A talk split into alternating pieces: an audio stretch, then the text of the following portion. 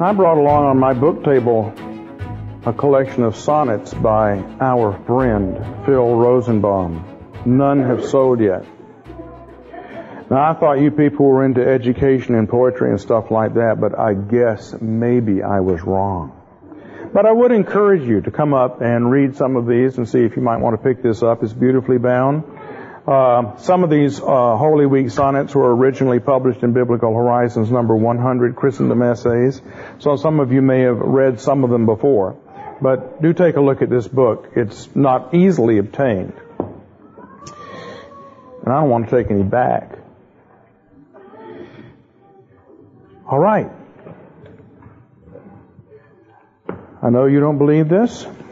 But we have another introductory lecture tonight. No, actually tonight we'll start into 1 Corinthians. At long last. After many complaints. That's right, I don't blame you. All right, 1 Corinthians. Um, we've looked at the Church of Corinth and its formation. And I remind you that Sosthenes was, uh, Crispus was the first leader of the synagogue who converted. Then Sosthenes apparently uh, wasn't ferocious enough in his hatred of the Christians, so the Jews beat him up, and now we find that he is converted as well. We want to bear these little facts in mind because they'll be important in a little while. And verses 1 to 3, which we looked at this moment, this morning say, Paul, called as an apostle of Jesus Christ by the will of God, and Sosthenes our brother, a testimony of two witnesses. To the church of God that is at Corinth, those who have been set apart, those who have been made holy, those who have been made, given sanctuary access, are allowed to draw near, as the book of Hebrews puts it, uh, in Christ Jesus. Christ comes first, then Jesus because it's the body of the church. Uh, it's the environment in which we draw near and of which Jesus is the head. So the word Christ referring to the body, the, uh, the assembly of those who are baptized or anointed or made messiahs. Are you a messiah? Yes. Are you a messiah? Yes. Are you a Messiah? Yes, because you're anointed, because you're baptized. Okay? You carry on what Jesus started. You're not going to die for the world, but all the other things He started, we carry on. We have His anointing. We're in Christ. And Jesus is our head.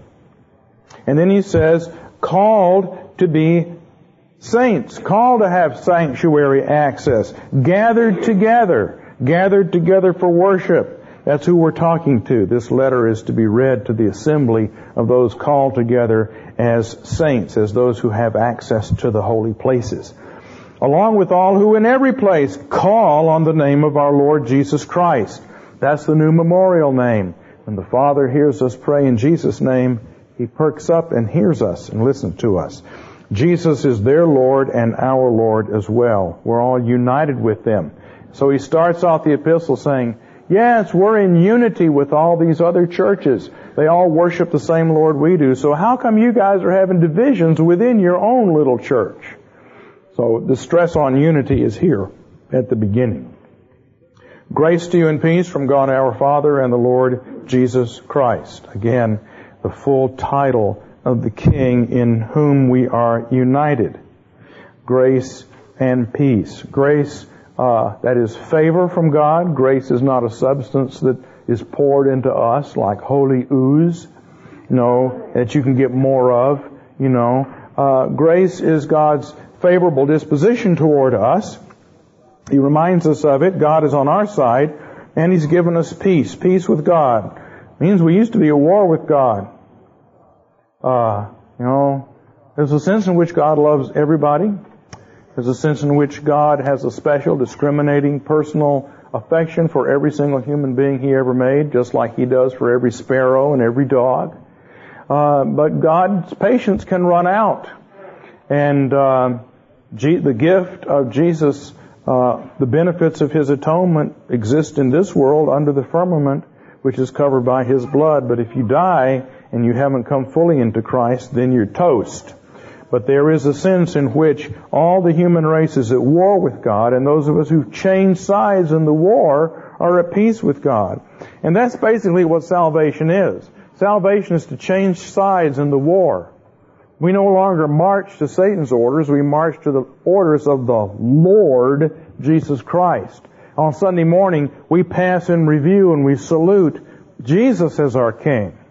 Okay? This is war. All the Psalms are about war.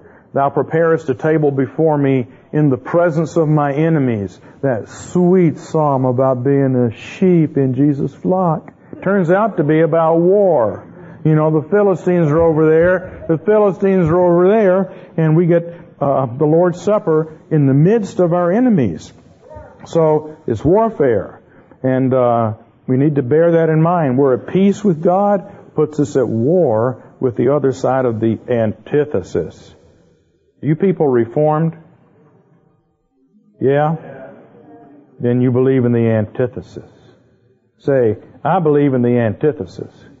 I believe in the antithesis. You're right, you know, there's them and there's us, and we're gonna win. Okay? It's a war. Starts in Genesis. Don't ever forget it. Now we can go to the next paragraph is verses 4 to 9. Hear it. I thank my God, and now notice before we even start, this letter came from Paul and Sosthenes, but right away it's I do this and I do that. It's from Paul. And Sosthenes signs on. He's not actually the author, but he's coming along as a second witness to say amen. He's adding, he adds his amen to Paul's letter. So Paul says I, not we, not me and Sosthenes, but I. I thank my God always concerning you for the grace of God that was given you in Christ Jesus in the body of the church of which Jesus is the head that in everything you are enriched in him, in all speech and all knowledge, even as the testimony concerning Christ was confirmed in you, so that you're not lacking any gift, eagerly awaiting the revelation of our Lord Jesus Christ, who shall also confirm you to the end blameless in the day of our Lord Jesus Christ. God is faithful, through whom you were called, that is gathered, into fellowship with His Son, Jesus Christ our Lord. Now, you notice, you know, we've got Christ here, we've got Christ Jesus, we've got Jesus Christ, we've got the Lord Jesus Christ, and we've got Jesus Christ our Lord. There's a specific reason why he does each one of those. This isn't random uh, mumblings from Paul. But since we only have a few lectures, we can't look at all of this, you know. But I want you to notice it. There are no uh, mistakes in Paul's choice of vocabulary here. Verse 4, he says, I thank God, or I thank my God, depending on uh, the Greek text you want to go with. Let's not talk about that. I thank my God always concerning you for the grace of God that was given you in Christ Jesus. Grace, the favor of God. Okay? The, the stuff, the thing that was given to you is Jesus Christ. You're put in union with Christ Jesus. Christ comes first. Christ means all the anointed community. We are all the body of Christ, okay? So it's given to you in the church with Jesus as the head, okay? In the body of Christ with Jesus as the head. It's kind of useful for us to see that the Bible thinks this way, that Paul thinks this way, because as Americans and others, yeah, the mixed multitude. We usually, I mean, I came into understanding of Christianity by making a decision for Jesus and kind of having uh, a walks with me and talks with me relationship with Jesus in the garden alone, and then eventually got into the church. And we think that's the normal way, and God honors that. God is very happy to get people saved any way He can. God wants people saved. He wants people on His side. But the normal Christian way to understand is to be in the church, really to be baptized as a baby, grow up in the church, and receive the graces in the midst of the body. Okay? Don't come to Jesus and then eventually get into the church, but kind of grow up in the church and meet Jesus there. And so when he says, these gifts are given to you in the community of the church in Christ Jesus. Not in Jesus, Christ, but in Christ Jesus. That order tells you something there. That is, it's in, in the community of the saints that you receive the blessings of Jesus. And again, this is important for the theme of this book, because there's all these divisions. we need to be united and be together uh, in the body, in one body, receiving all these gifts which come when we're together in the anointed community. So I want to stress that here because that's Paul is choosing his words carefully to lay open uh, the way things are supposed to be before he gets into the way things aren't being being or whatever.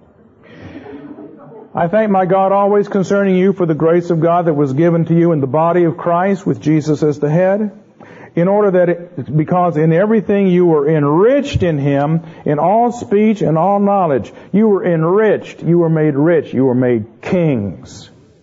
Look in the Old Testament. Priests are not given riches. Priests are given responsibility over the food of the house of God. But when you get to the kings, the kings are given talents. A talent is a hundred pound bar of gold. If any of you have any lying around and want to get rid of them, I'll take them. Biblical Horizons would be glad to have a hundred pound bar of gold if you have any. That's a lot of gold. Okay. And when you, you move to the parable of the talents, that's a kingdom parable. Jesus says, you know, that's the kind of riches that you have. Figure it out. What is gold now? $400 an ounce. Multiply that by 16 and then by 100. That's how many dollars, American dollars you have. Double that, and it's the number of Canadian dollars. Okay, okay. Just kidding, just kidding. Hey, every time I go to Russia, my dollar's worth less, so I really can't complain. Um, or I can't, uh, the pot's calling the kettle black if I say anything about Canadian money. But here you are. That's a lot. That's a lot. That's the kind of riches we're being talked about here. We're kings. We're made kings. No, people didn't get to be kings in Christ, but Jesus is resurrected. That's the gospel. As we'll see in a minute, the gospel is that Jesus is resurrected and that He's King. And if we're in union with Him, we're kings and queens. And we have talents. Talents doesn't mean your ability to play the musical instruments, although it can, or paint or whatever, but primarily it's a pretty downright riches type of thing here. You got a big bank account, okay, spiritually speaking. And you have all speech and all knowledge. You're enriched in Him. You're enriched in all speech and all knowledge. Now, I understand what being enriched in all knowledge means. It means I know everything. I know it all. I know everything about everything.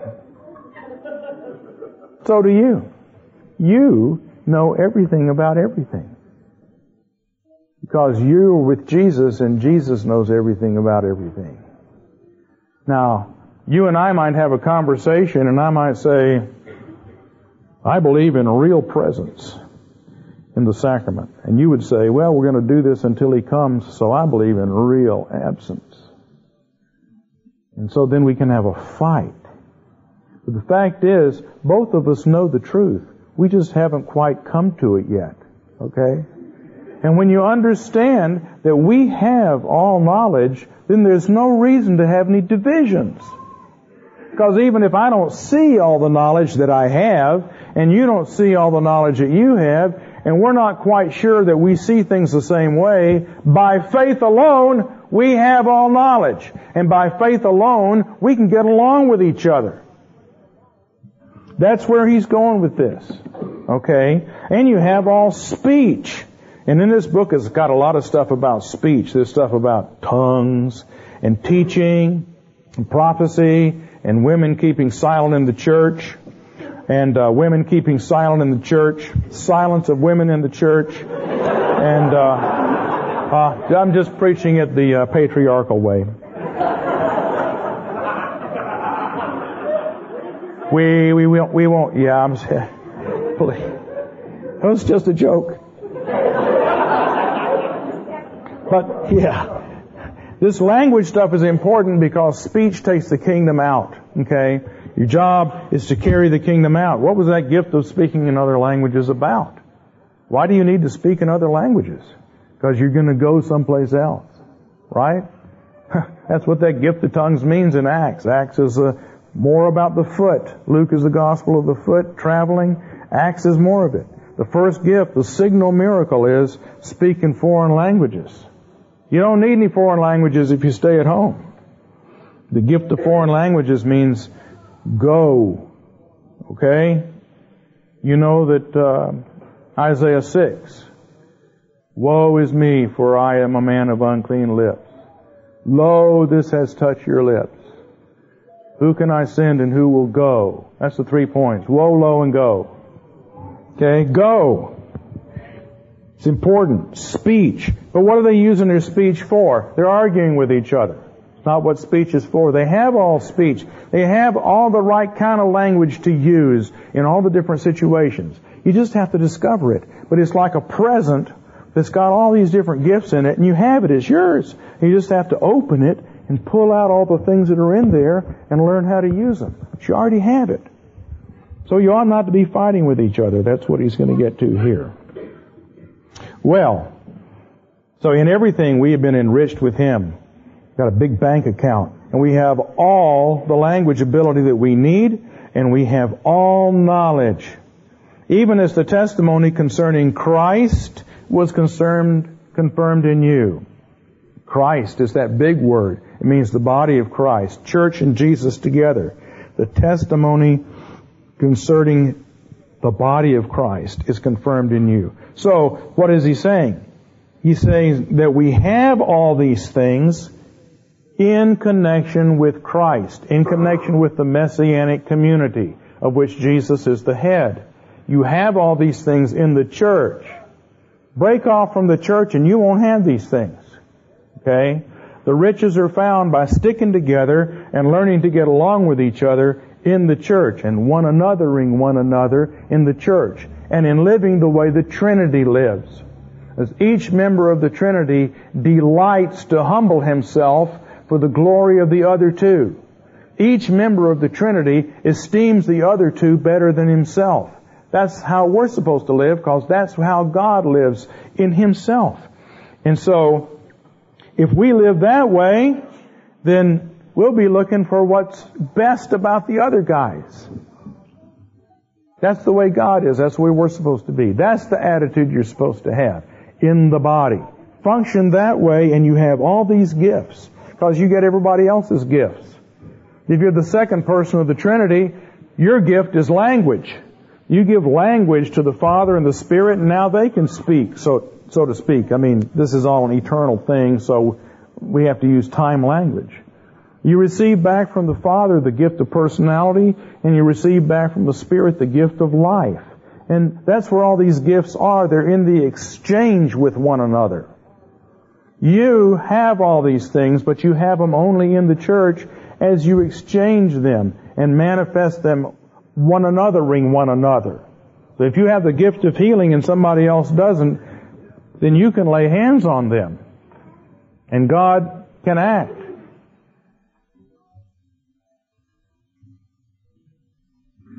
Don't, don't assume that you know what I mean by that, but that's real.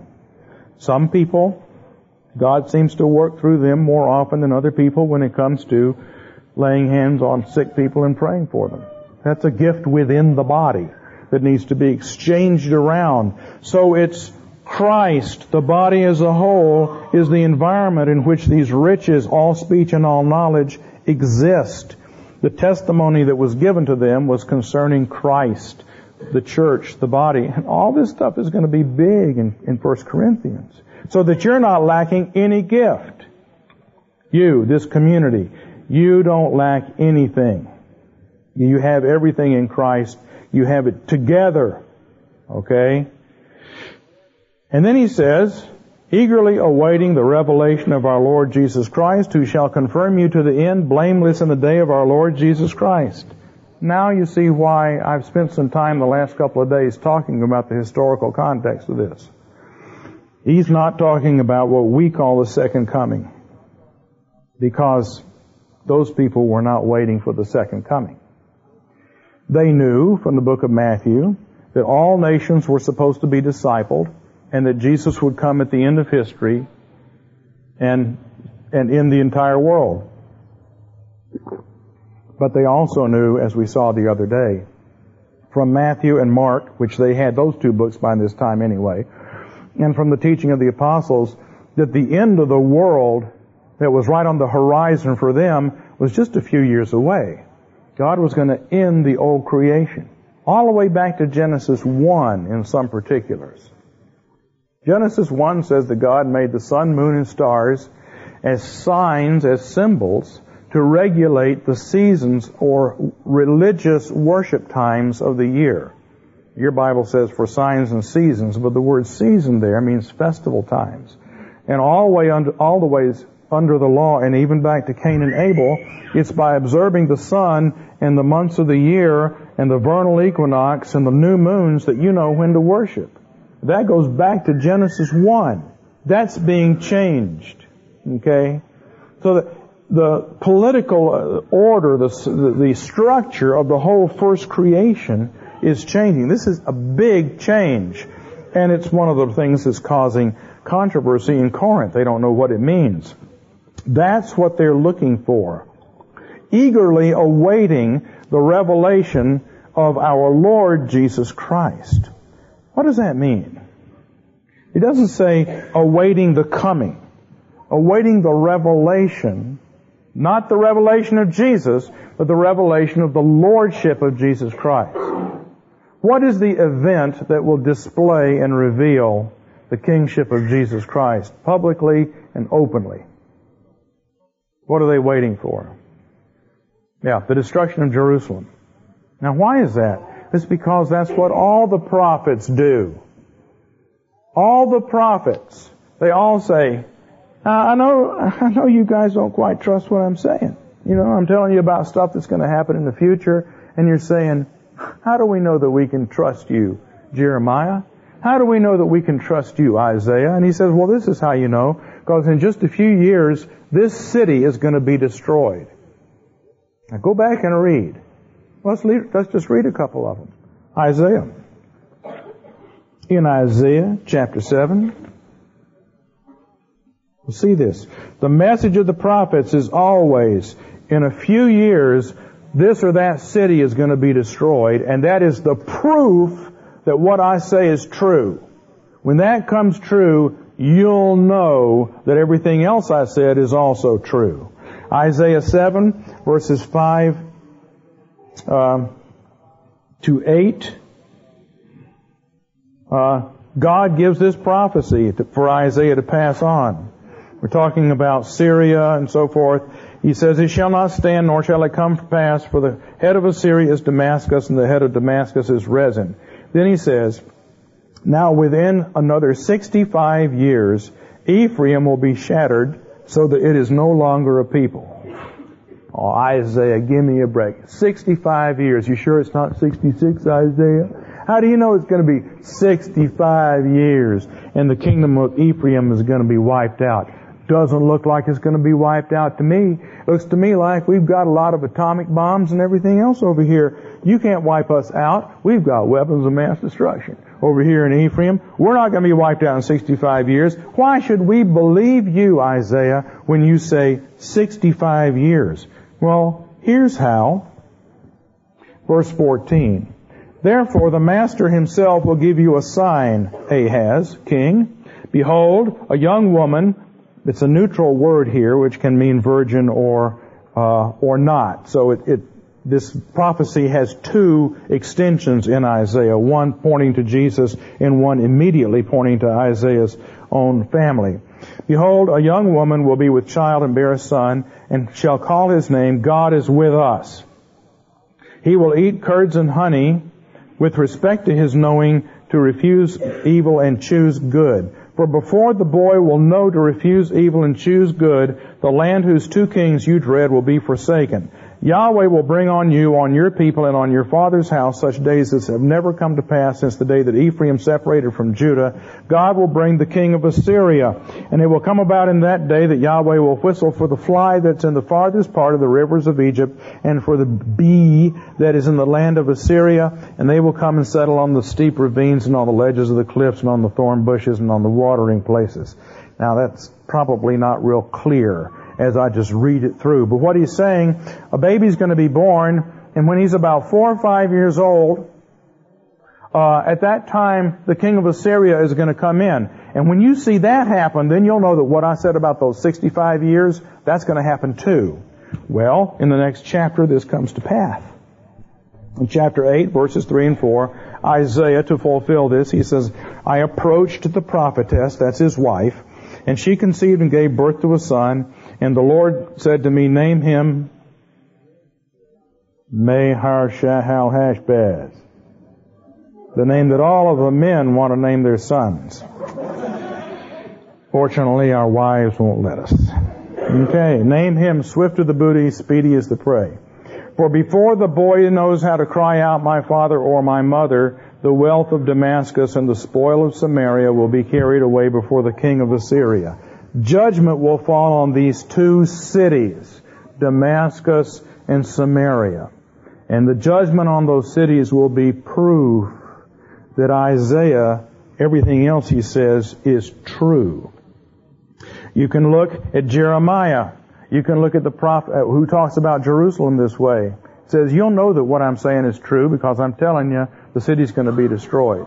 When it is, you'll know everything else I said is true. Uh, Ezekiel, same thing. You don't want to listen to me right now? Fine. Just in a couple of more years, the city's going to be destroyed. I'm telling you exactly how it's going to be destroyed. In fact, I'm going to tell you when it's going to be destroyed. And when you see that happen, you better believe the rest of the things I said to you. How would I know that? Nahum, same thing. Jesus, same thing. How do we, what's the proof that Jesus is king? We would tend to say his resurrection from the dead. And that's true, but that was a private event. Paul says about the most people who ever saw the resurrected Christ were 500. That's not a, a world, open in the world revelation event. And Jesus himself in the Gospels does not go around saying, I'm going to be raised from the dead over and over again in one parable after another. It comes up. But the main thing he points to is the destruction of the city of Jerusalem. He says that's the big event. That is going to reveal that I am King of Kings and Lord of Lords. You're not, you're not just going to have to go around and say, no, the, you know, we didn't steal his body. He really was raised from the dead. And all the lies and all the controversies, they're going to be put to rest because in AD 70, after 40 years, you will have been telling people this city is going to be just destroyed because Jesus said so. And when it is, everybody will know the destruction of the city is the sign of the kingship of Jesus Christ, which is what the gospel is. The gospel isn't that God saves people. God's been saving people ever since Genesis. The gospel is not justification by faith. People have been justified by faith ever since Genesis. The gospel is the new thing that's happened, which is the resurrection and the kingship of Jesus Christ, as we'll see in just a few minutes. Okay? So the revelation, the proof of the lordship of Jesus Christ is something that they are eagerly awaiting. They're looking forward to it. All these people who have laughed at them and said you're stupid, they're going to shut up in the year 70 when that city is destroyed. They're going to say, oh, huh, that's what you said would happen, isn't it? Or not. I mean, how many times have we told the Hal Lindsey people, you know, they say, he's coming in 1980, and he doesn't. Then he's coming in 1990, and he doesn't. Then he's supposed to come in 88, and he didn't. There were 88 reasons why he would come in 88, and he didn't. You know, every time he doesn't come, you'd think these people would change their theology, and they never do. They just postpone it. But there is a revelation going on there. You know, you're obviously wrong. Uh, You know, at some point, you know, it ought to sink in that this is not the right way to read the Bible. Well, but this, this is uh, better than that. You know, that's what they are eagerly awaiting for. And God is going to confirm them to the end blameless in the day of the kingship of Jesus Christ. The day of the Lord Jesus Christ, again, is that day to which they look. As Hebrews says, don't forsake the assembling of yourselves together. Stick together, exhort one another as you see the day drawing near. Now we can't see the second coming drawing near, you see. Because we don't have any specific signs. We just know that Jesus is coming back. Okay?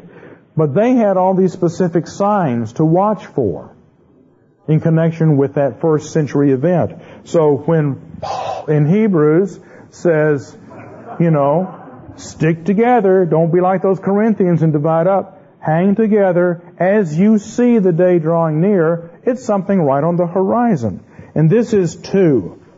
Okay? Some kind of judgment is going to come. And he says, we will be confirmed in the day of Jesus Christ, the Lord Jesus Christ, his kingship day. Alright?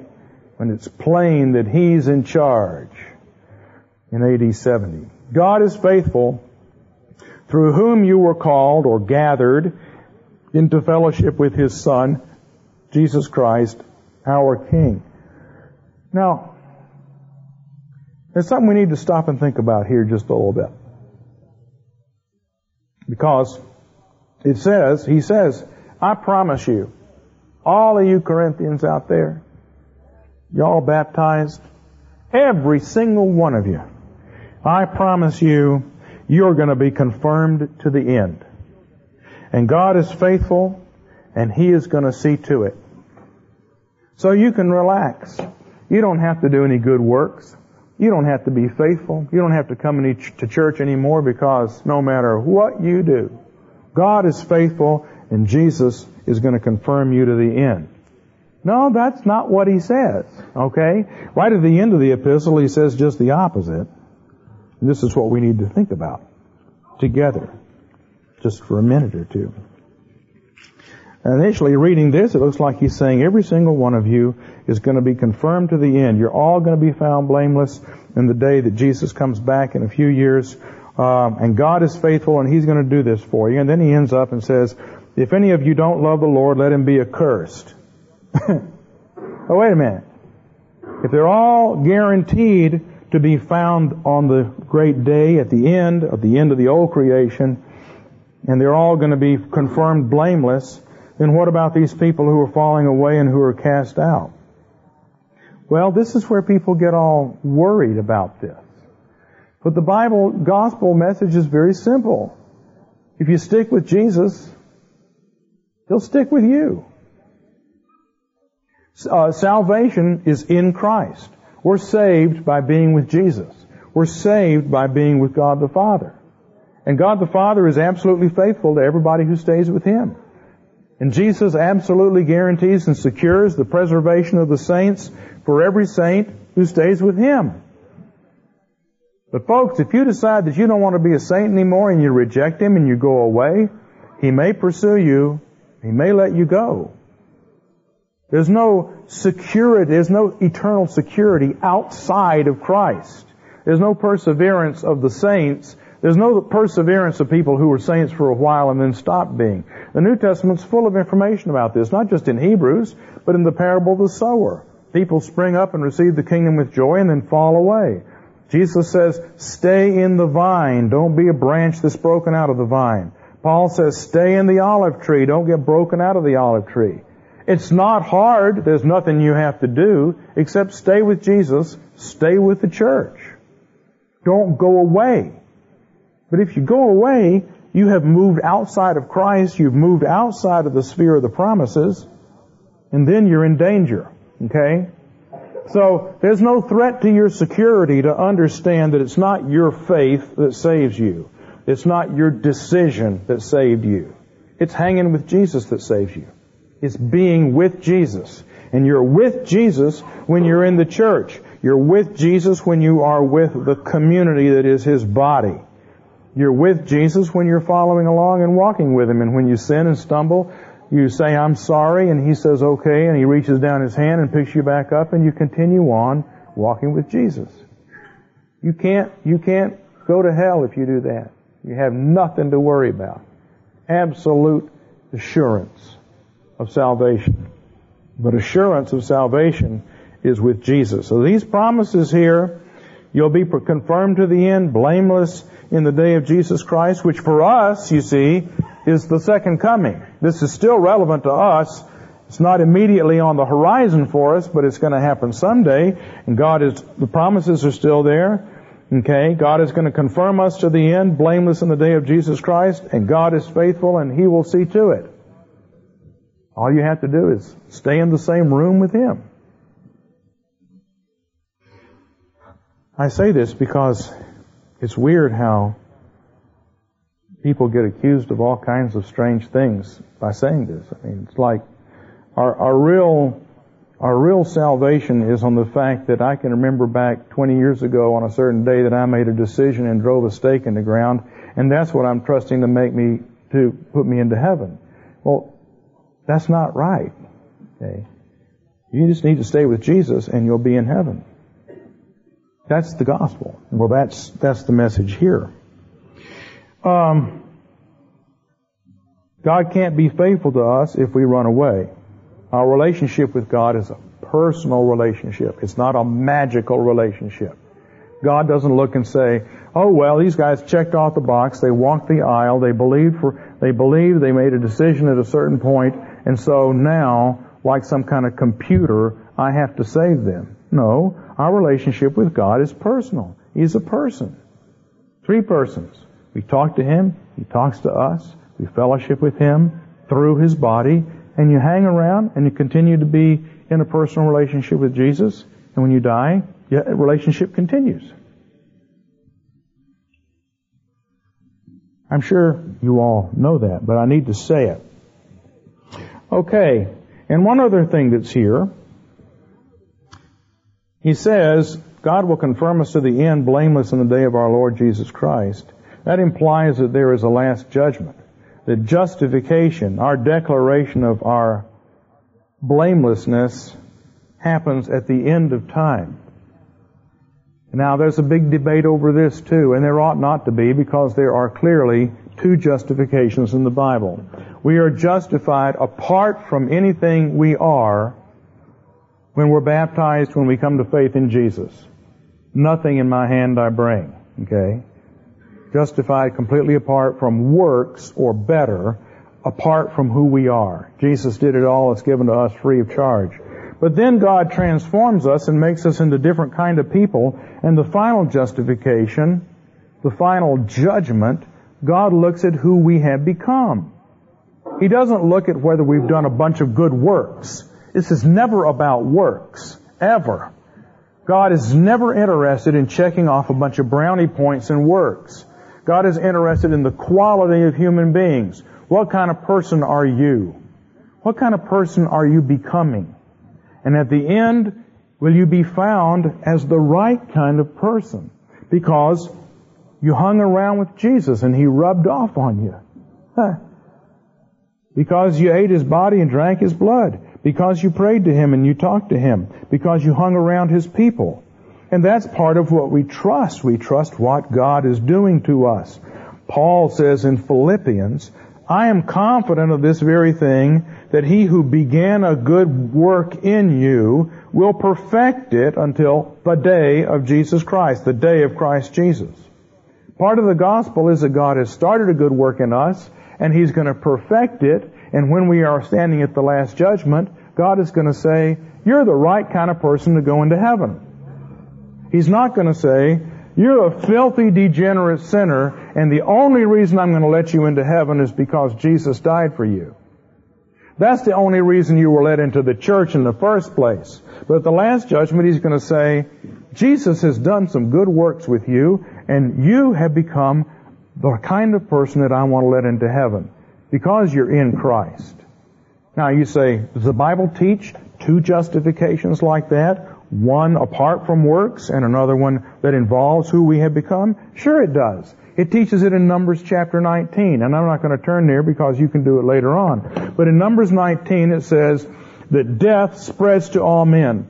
And if a, de- a person dropped dead in this room right now, everybody in this room would be dead. Symbolically dead. That's the, what the word unclean means. You would contract uncleanness and you'd be dead, and you would have to be resurrected symbolically. And you are resurrected twice. You're resurrected on the third day and on the seventh day. There are two resurrections in Numbers 19. They take the water with the ashes of a heifer in it, and they sprinkle you on the third day, and then again on the seventh day. Now, why? There are two resurrections. There are two places where a person dead in trespasses and sins is uh, declared justified or resurrected.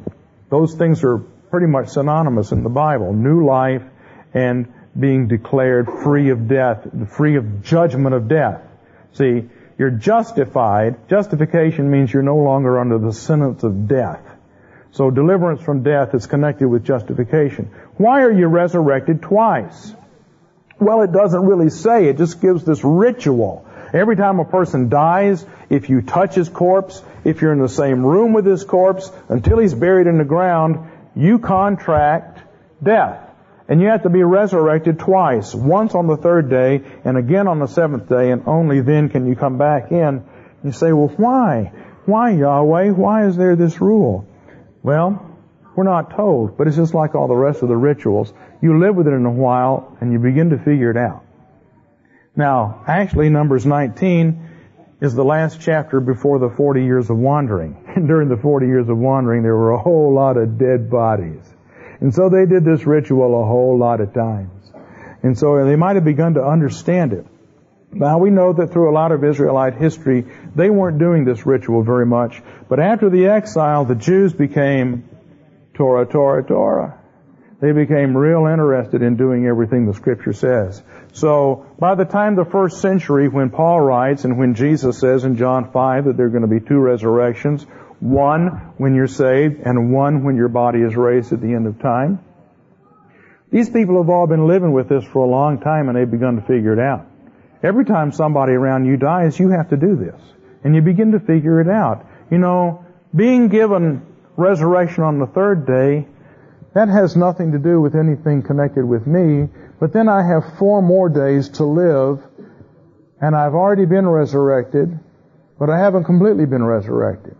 And you begin to meditate on that and you begin to have an understanding that is the same as what I'm saying. God comes to us, it's the same as the difference between Passover and the Day of Atonement. On the day of Passover, we're just out having a party and paying attention to nothing, and this lamb is dying for us. But later on, when we come to the Day of Atonement, we're supposed to afflict our souls and go along with the animal when he dies uh, so that we are, are participating in it. That same kind of philosophy is here. When we're saved the first time, it's not through anything we did. But God puts us into the kingdom, so now we can start to do things. Now we can start to grow. We are taken out of the old Adamic generation, and we're put into the new Christian regeneration. The new life that comes in Jesus. And then we start to grow. And when we come to the final judgment, God looks at how we've grown and what kind of person we've become.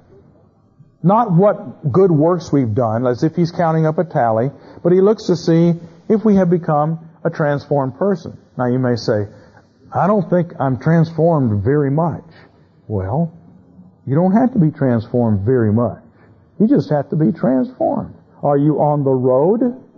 Are you still on the road? that God put you on when you were saved. When you were baptized as a baby. When Jesus said, you're mine now. The Father is your Father. I'm your big brother. You're part of my bride. You belong to me. This baby is mine. You're mine. Are you continuing to grow up and be Jesus young person, Jesus man, Jesus woman, continuing on that road? Well then, the Father's going to look at you at the, at the end of time and say, you're just the kind of person I want in heaven. You're there because Jesus died for you and put you on the road. You're also here because you've continued on the road and you've become a different person. God isn't interested in your good works. God is interested in you becoming a new kind of person who does good works. But the works themselves aren't important. The person is important.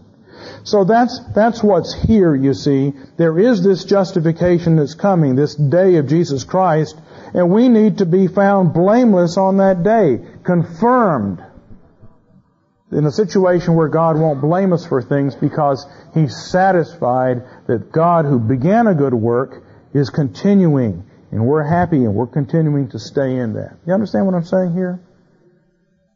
You can't lose your salvation if you stay with Christ. But you do become a transformed person, a different kind of person than you would have been if you had been left in Adam and had not been in Christ. And that's what God looks at and God is pleased to see on the day of judgment. Even Jesus himself will be judged on the day of judgment. The Father committed a kingdom into His care. And at the end, He's going to say, well done, good and faithful Son. On the cross, Jesus died as a slave. And God said, well done, good and faithful servant. But now He's a Son, He's been put in charge of the world. Don't think that Satan is going to be able to stand up at the end of history and say, you weren't able to pull it off, were you? That ain't going to happen.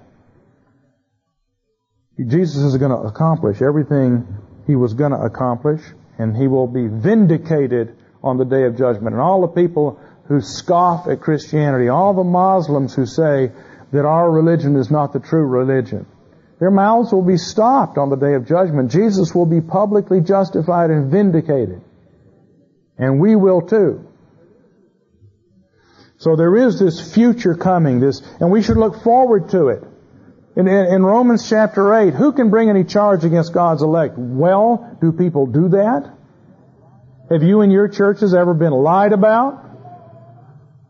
I guess probably not, because none of you stand for anything, right? Well, if you stand for anything, they lie about you. They constantly trouble over in some place in Idaho. You know? Guys trying to do what's right and people getting on the internet and trying to make them out to be as bad as possible. I look forward to the day of vindication. All lies that were said about me will be proved false. God will look at my sins and say, Jesus paid for those. And as for the things that you did that stood for me and the thing, people who lied about you, I'll be justified and vindicated against them.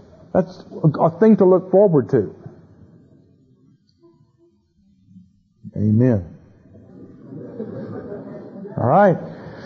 So that's, that's, everybody in the New Testament time understands this. You spent your whole life going through this two resurrection, two justification ritual. It's part of the warp and woof of your thinking.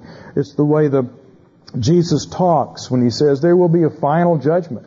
You know, I think sometimes in some of our theologies there is no final judgment. It was supposed to all already have happened and there's nothing waiting. No, of course there's something waiting. And, uh, vindication of the saints is waiting. Well, let's see if we can go through chap- uh, the next paragraph real quick here. In verses 10 to 17, Paul starts in on them. Okay. He's told them they have all the gifts. Now he's telling them that they're kind of misusing those gifts a little bit. Now I exhort you, brethren, by the name of our Lord Jesus Christ. He's pulling in the heavy guns here. He's calling their attention to the King, the Lord Jesus Christ that you all speak the same thing, and that there be no schisms or divisions among you, but you be made complete in the same mind and in the same judgment or opinion. I have been informed concerning you, my brethren, by Chloe's people, whoever they are, that there are quarrels among you. Uh-oh. What I mean is this. Each one of you is saying, I am of Paul, I have Apollos, and I have Cephas, that's Peter, and I have Christ. Has Christ been torn into pieces? Has Christ been cut in half? What is it in the law if something is cut in half? What is that? That's death. If I just reached down and tore you in half, you think you'd be dead? Yep. I'll clue you in. If you get ripped in half, you're dead. He's saying the church is, this church is dead. If, if you, if this is going on, your church is dead. You need resurrection. Paul wasn't crucified for you, was he? Were you baptized in the name of Paul? I thank God that I personally didn't baptize any of you except Crispus and Gaius. that no man should say that you were baptized in my name. Well, I did baptize also the household of Stephanas. Beyond that, I don't know whether I baptized anybody else, because Christ didn't send me to baptize, but to preach the gospel, not in cleverness of speech, that the cross of Christ should not be made empty. He says in verse 10 to begin with that he wants them all to speak the same thing. My Bible says I want you all to agree, but out in the margin it says speak the same thing. Remember, they were enriched in all speech. Now their speech needs to be the same. The idea is that they're chorally speaking, just like we do in church. When we say, I believe in one God, the Father Almighty, and everybody says it together. Okay? Uh, saying the same thing together, singing the same thing together is an indication of unity. But he says there are these divisions that have come apart, come about. And the curse of the covenant is to be cut in half, and he says Christ, the body of Christ, the church, is being cut in half. So it's dead. So death and resurrection then become a major theme in this epistle. Resurrection can only come when there is reunification. He wants them to be of the same mind and of opinion because unity of belief at a certain level is important. Doesn't mean that everybody has to agree on the exenation of Christ. But it does mean that everybody has to be agreed on some basics. Now in verse 11 he says that Chloe's people have tattled on him. Not really. It's unclear whether Chloe's people is a household in Corinth that is reporting this stuff, or if it's some people in Ephesus where Paul is writing from, Chloe's household has received information. He says, I was just informed by Chloe's people, whoever they are and wherever they are, that there are quarrels, and you divide it up into the Paulites, the Apollites, the Peterites, and those who say, well, I'm of Christ, you know. I've got some special gift of tongues, and uh, I speak in margin, and that shows that I am really of Christ. And then he starts in on this baptism thing. And he says, I didn't baptize anybody but Crispus, Gaius, and Stephanas. Well, there's a certain natural aspect to this that we ought to grant before we go on. Any number of people that I've known over the years and that you've known, and you yourself, if you're an older person who became a Christian or who was quickened in his faith uh, by, say, Billy Graham or Al Martin or somebody else, you tend to be loyal to that person. You tend not to think the worst of them. Okay? I know fellows who were evangelized in the army and they just always looked to the guy that witnessed to them. And when the guy that witnessed to them fell out of the faith and became an apostate, it was real hard for these guys not to fall out of the faith and follow them. It's just a natural thing that we are loyal to those who speak the word of truth to us and who baptize us. So there is an understandable psychology here, but it's gone way too far, says Paul. Paul says you need to understand the person who baptizes you is Jesus.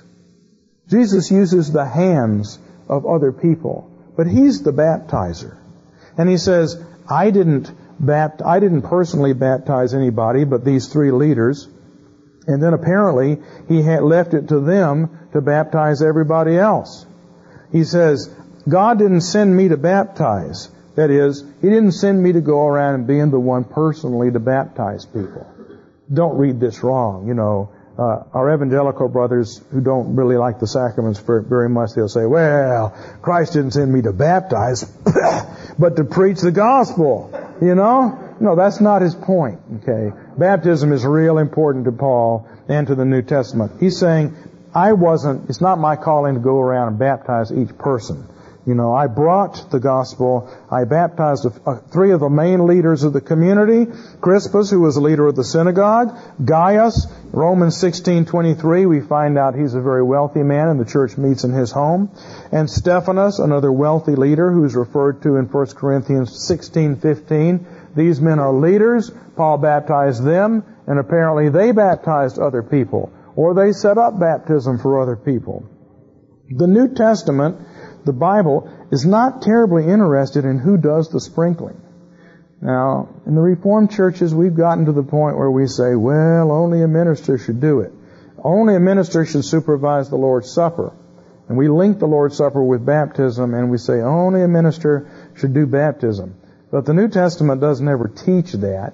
Uh, circumcisions were done by anybody in the Old Testament. The various baptisms of the Old Testament were done by anybody.